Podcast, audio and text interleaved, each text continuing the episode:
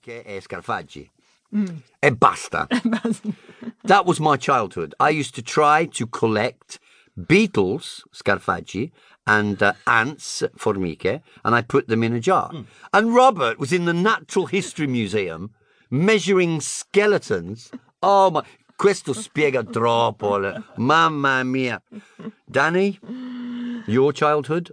Also, I was brought up in London. I used to play in the parks. Oh.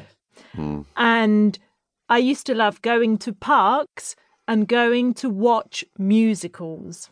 Ok, can I stop you one second? Allora, tutte e due stanno usando in continuazione used to. Mm. Questo è troppo, è troppo, troppo importante. Allora, scritto in pronuncia italiana used to, so used to, due significati in inglese, tutte e due molto, molto importanti. Allora, con essere, I am used to, eh, questo è un phrasal verb sempre seguito da gerundio quando c'è il verbo dopo, ehm, vuol dire sono abituato a.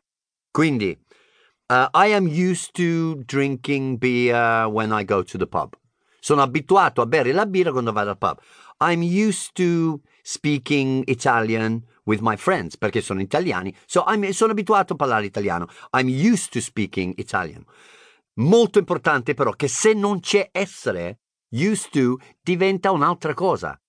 I am used to speaking Italian. Am, essere, sono abituato a. Ma se io dico solo I used to speak Italian, I used to vuol dire una volta, in passato.